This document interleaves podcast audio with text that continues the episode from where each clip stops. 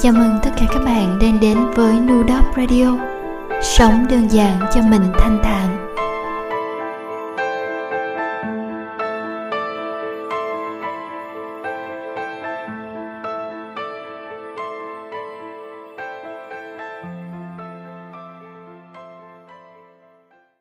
Có những ngày chỉ muốn trở về quê, nằm nghe gió rít qua hàng sông cửa, nói với mẹ con không đi làm nữa, mẹ nuôi con đọc sách hết đời nghe.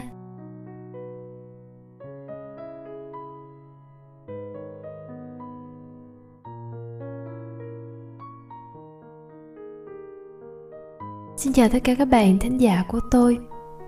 Lúc các bạn nghe được những dòng tâm sự này, tôi mong tháng 3 vẫn chưa đi qua hết.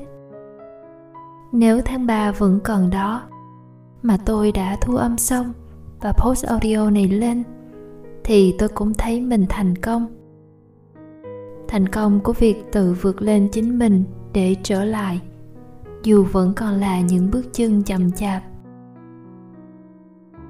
Tháng 1 năm 2022, tôi hào hứng viết ra những dự định cho bản thân nói chung và Nu DOP Radio nói riêng. Tôi hào hứng làm hậu kỳ cho podcast Tư duy lại, sức mạnh của việc biết những điều ta không biết. Tôi hào hứng bắt đầu thu âm một truyện ngắn đã gắn liền với những năm 20 của một đứa con gái đời cuối 8X. Tôi hào hứng sắp xếp lại công việc và suy nghĩ về hướng đi mình muốn theo đuổi. Trong những ngày giờ hào hứng đó, tôi quên mất đi một câu nói cũ xưa rằng người tính không bằng trời tính. Tháng 1 năm 2022, sau một cuối tuần bận rộn, tôi bắt đầu một tuần mới mà không hề nghĩ đến rằng một buổi sớm mai thức dậy, tôi không ngồi được nữa.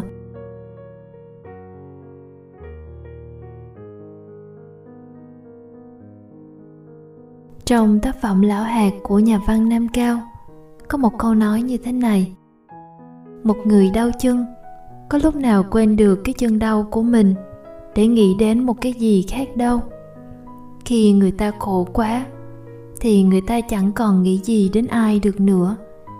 Cái bản tính tốt của người ta bị những nỗi lo lắng, buồn đau, ích kỷ che lấp mất. Từ lúc đọc truyện Lão Hạc lần đầu, tôi đã thấy câu nói đó hay. Lúc đó, tôi xem nó là một lời nhắc nhở về sự vị tha. Tôi hay nghĩ đến câu nói đó và hàm ý ẩn chứa, hơn là phần miêu tả nghĩa đen về sự đau chân. Cho tới khi lần đầu tiên, tôi thật sự trải qua việc không thể nghĩ nhiều tới điều gì khác ngoài sự đau của cơ thể mình. Năm 2018, tôi 30 tuổi. Tháng 3 năm đó, tôi đóng gói đồ đạc trong căn hộ ở thuê để đem về ngôi nhà bé xinh. Tôi loay hoay bỏ các thứ lỉnh kỉnh vào thùng, đóng gói và nâng lên, đem ra cho người vận chuyển mang đi. Thùng thì nặng, nhưng tôi nghĩ mình vẫn có thể cố được để nâng lên. Đợt dọn nhà đó, lưng tôi hơi mỏi, nhưng tôi vẫn cố.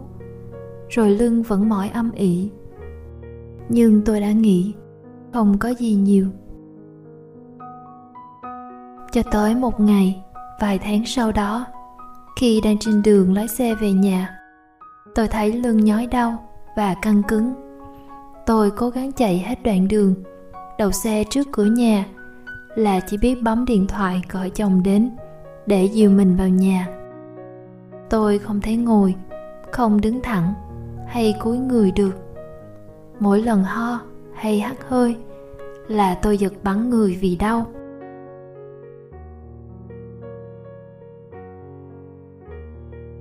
Đợt chấn thương đó, tôi nằm trên giường đúng một tuần, uống thuốc, xoa thuốc và nghỉ làm vài tuần sau đó để phục hồi.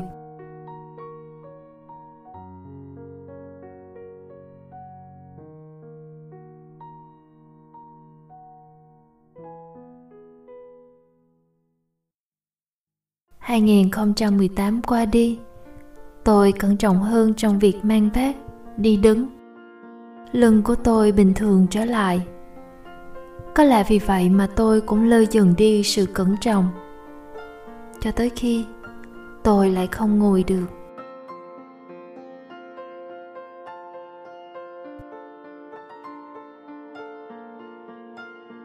Lúc ngồi dậy và viết những dòng này, lưng của tôi đã khá hơn rất nhiều, nhưng tôi vẫn chưa thể ngồi lâu được. Cũng vì thế mà tôi lại càng thấy biết ơn và trân trọng những điều bình thường nhất, như là chuyện mình có thể ngồi.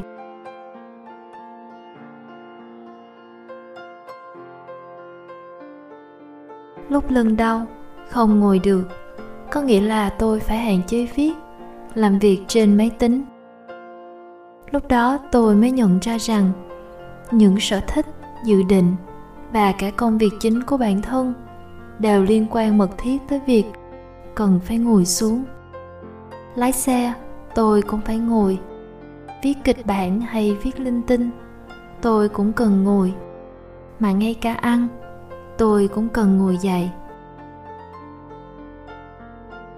Lúc lưng bị đau, khi ngủ, tôi cũng không thể nằm nghiêng, chỉ có thể nằm thẳng một tư thế. Những ngày nằm dài đó, tôi chọn đọc Trước Ngày Em Đến, Me Before You. 10 năm kể từ ngày sách được xuất bản vào năm 2012 và hơn 5 năm sau ngày bộ phim chuyển thể cùng tên ra mắt thành công vang dội, tôi mới lần dở những trang sách về chuyện tình của Lou và Will. Những ngày chỉ có thể nằm thẳng và không ngồi được đó, tôi đã tưởng tượng mình sẽ thế nào nếu phải sống như Will, một người liệt tứ chi sau một tai nạn giao thông thảm khốc. Tôi nhiều lúc hay suy nghĩ mình sẽ thế nào nếu như không còn nhìn thấy được nữa, hay là không còn có thể nghe được nữa. Thật ra, tôi biết mình sẽ không thể nào biết được, cho tới khi điều đó xảy ra thì bản thân sẽ ra sao.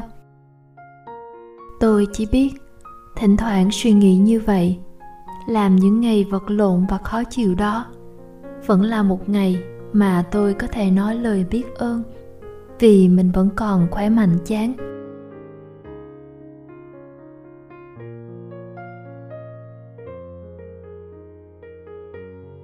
Tháng 3, mặt trời chào tạm biệt ngày muộn hơn. Thời tiết dần ấm lên. Những chiếc áo khoác to bản, những chiếc khăn choàng len hay găng tay da từ từ được tháo bỏ. Cây hồng vàng trước sân nhà, những chồi non cũng đang đâm ra ngày một nhiều hơn. Một trang báo đưa tin cuối tháng 3, hoa đào Nhật Bản sẽ nở rộ ở thủ đô. Tôi lại hăm hở quyết tâm năm nay sẽ không bỏ lỡ việc nhìn ngắm những cánh hoa nở rộ, khoa mình bên đài tưởng niệm. Tháng 3, tôi viết và thu âm trở lại cho những ngày thinh lặng đã qua. Những ngày thinh lặng của đời sống bình thường mà quá đổi phi thường này. Những ngày thinh lặng đã qua, tôi đau những cơn đau thể xác, lo những nỗi lo tinh thần riêng.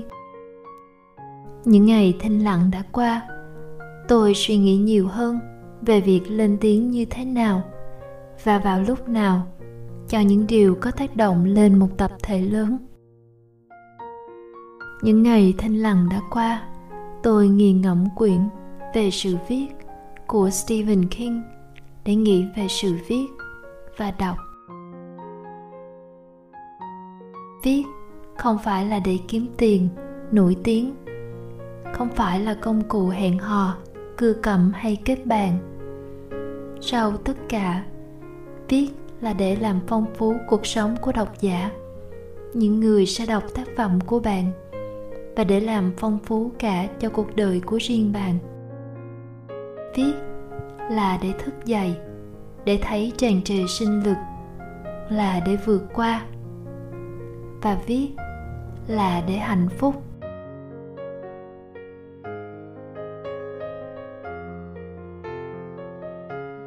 Tháng 3, tôi trở lại với những dòng viết không đầu không cuối, như là cách bày tỏ niềm nhớ. Tôi nhớ việc viết để chia sẻ. Tôi nhớ việc đọc. Tôi nhớ cảm giác mình nghe lại file thu âm hoàn chỉnh và mỉm cười, và hy vọng ít nhất một ai đó cũng có thể xem mỉm cười hay thấy lòng nhẹ nhõm. Tôi nhớ mọi người, những người đang nghe tôi.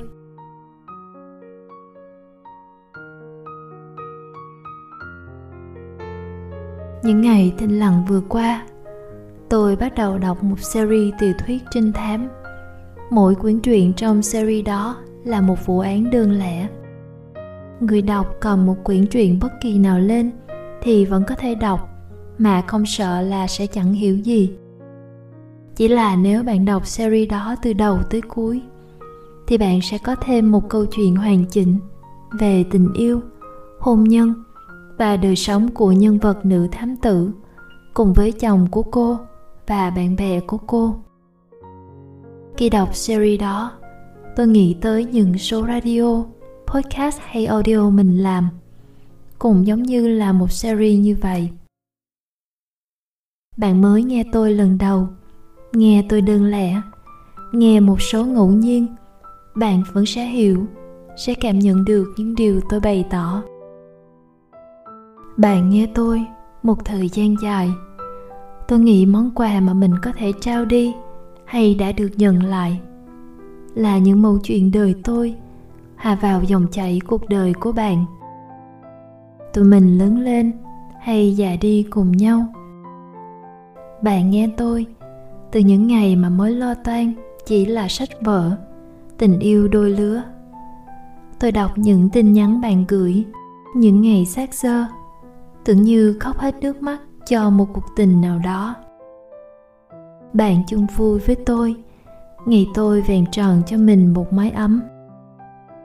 Tôi nhìn hình bạn cười viên mãn bên con thơ. Tôi ở đất nước này, bạn ở đất nước khác, mà chúng ta vẫn cùng đứng ngồi không yên, theo từng giờ chiến sự ở Ukraine đang căng thẳng và khốc liệt. Ở đất nước này, dịch bệnh có vẻ không còn là mối bận tâm hàng đầu. Thay vào đó là tình trạng lạm phát, an ninh quốc gia mà chính phủ đang cố gắng trấn an người dân. Ở nơi bạn ở, có khi vẫn là những ngày sống chung với dịch bệnh, ráng cân bằng giữa một đời sống bình thường và việc tự bảo vệ bản thân mình cùng với những người thân. Những ngày thinh lặng vừa qua, tôi mong bạn vẫn an lành, mạnh khỏe. Cảm ơn bạn vì đã tiếp tục nghe ngày tôi lên tiếng lại. Những ngày thinh lặng vừa qua, tôi cũng đã đọc có những ngày mà Nguyễn Thiên Ngân đã viết như thế này. Có những ngày chỉ muốn trở về quê, nằm nghe gió rít qua hàng song cửa, nói với mẹ con không đi làm nữa, mẹ nuôi con đọc sách hết đời nghe. Có những ngày chỉ muốn bỏ xứ mà đi, không bù bịch yêu đương, hình trong ví xé đôi, nhận thề quăng xuống bể. Chỉ có ước mơ đã lỡ vẽ cùng nhau, đã lỡ khắc sâu, giờ có bôi có xóa cũng không ăn thua, chỉ tổ làm đau. Nên có những ngày chỉ muốn bỏ xứ mà đi, mà trên đường đi khỏi xứ cùng ngoái đầu coi, có ai rượt theo nói một câu thôi, đừng đi mà, đừng đi. Chỉ đơn giản là đừng đi, còn ai đó đã cạn lời, giờ chẳng còn biết nói với ai thêm điều gì nữa. Có những ngày chỉ muốn lao xuống vực sâu, muốn đi vào rừng, muốn nuốt mặt trời cho thủng bụng, muốn đạp con trăng non cho rách chân chảy máu, muốn len lỏi vào bụi sao cho toát mặt sức đầu, muốn mình đau thật là đau. Chứng này gọi là tâm thần tự hoại.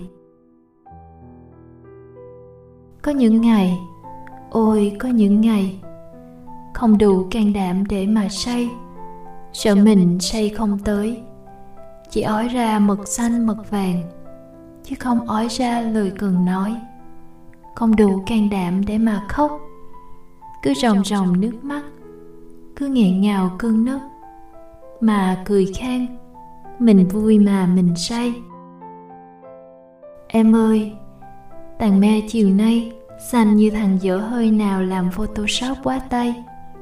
Em giấu bình mực tuổi trẻ say sưa của chúng ta ở đâu, giữa biển đời náo động.